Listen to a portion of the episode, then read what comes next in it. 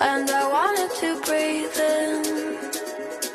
I'm a gun inside a holster, the widow to my innocence, and I'm frothing at the mouth.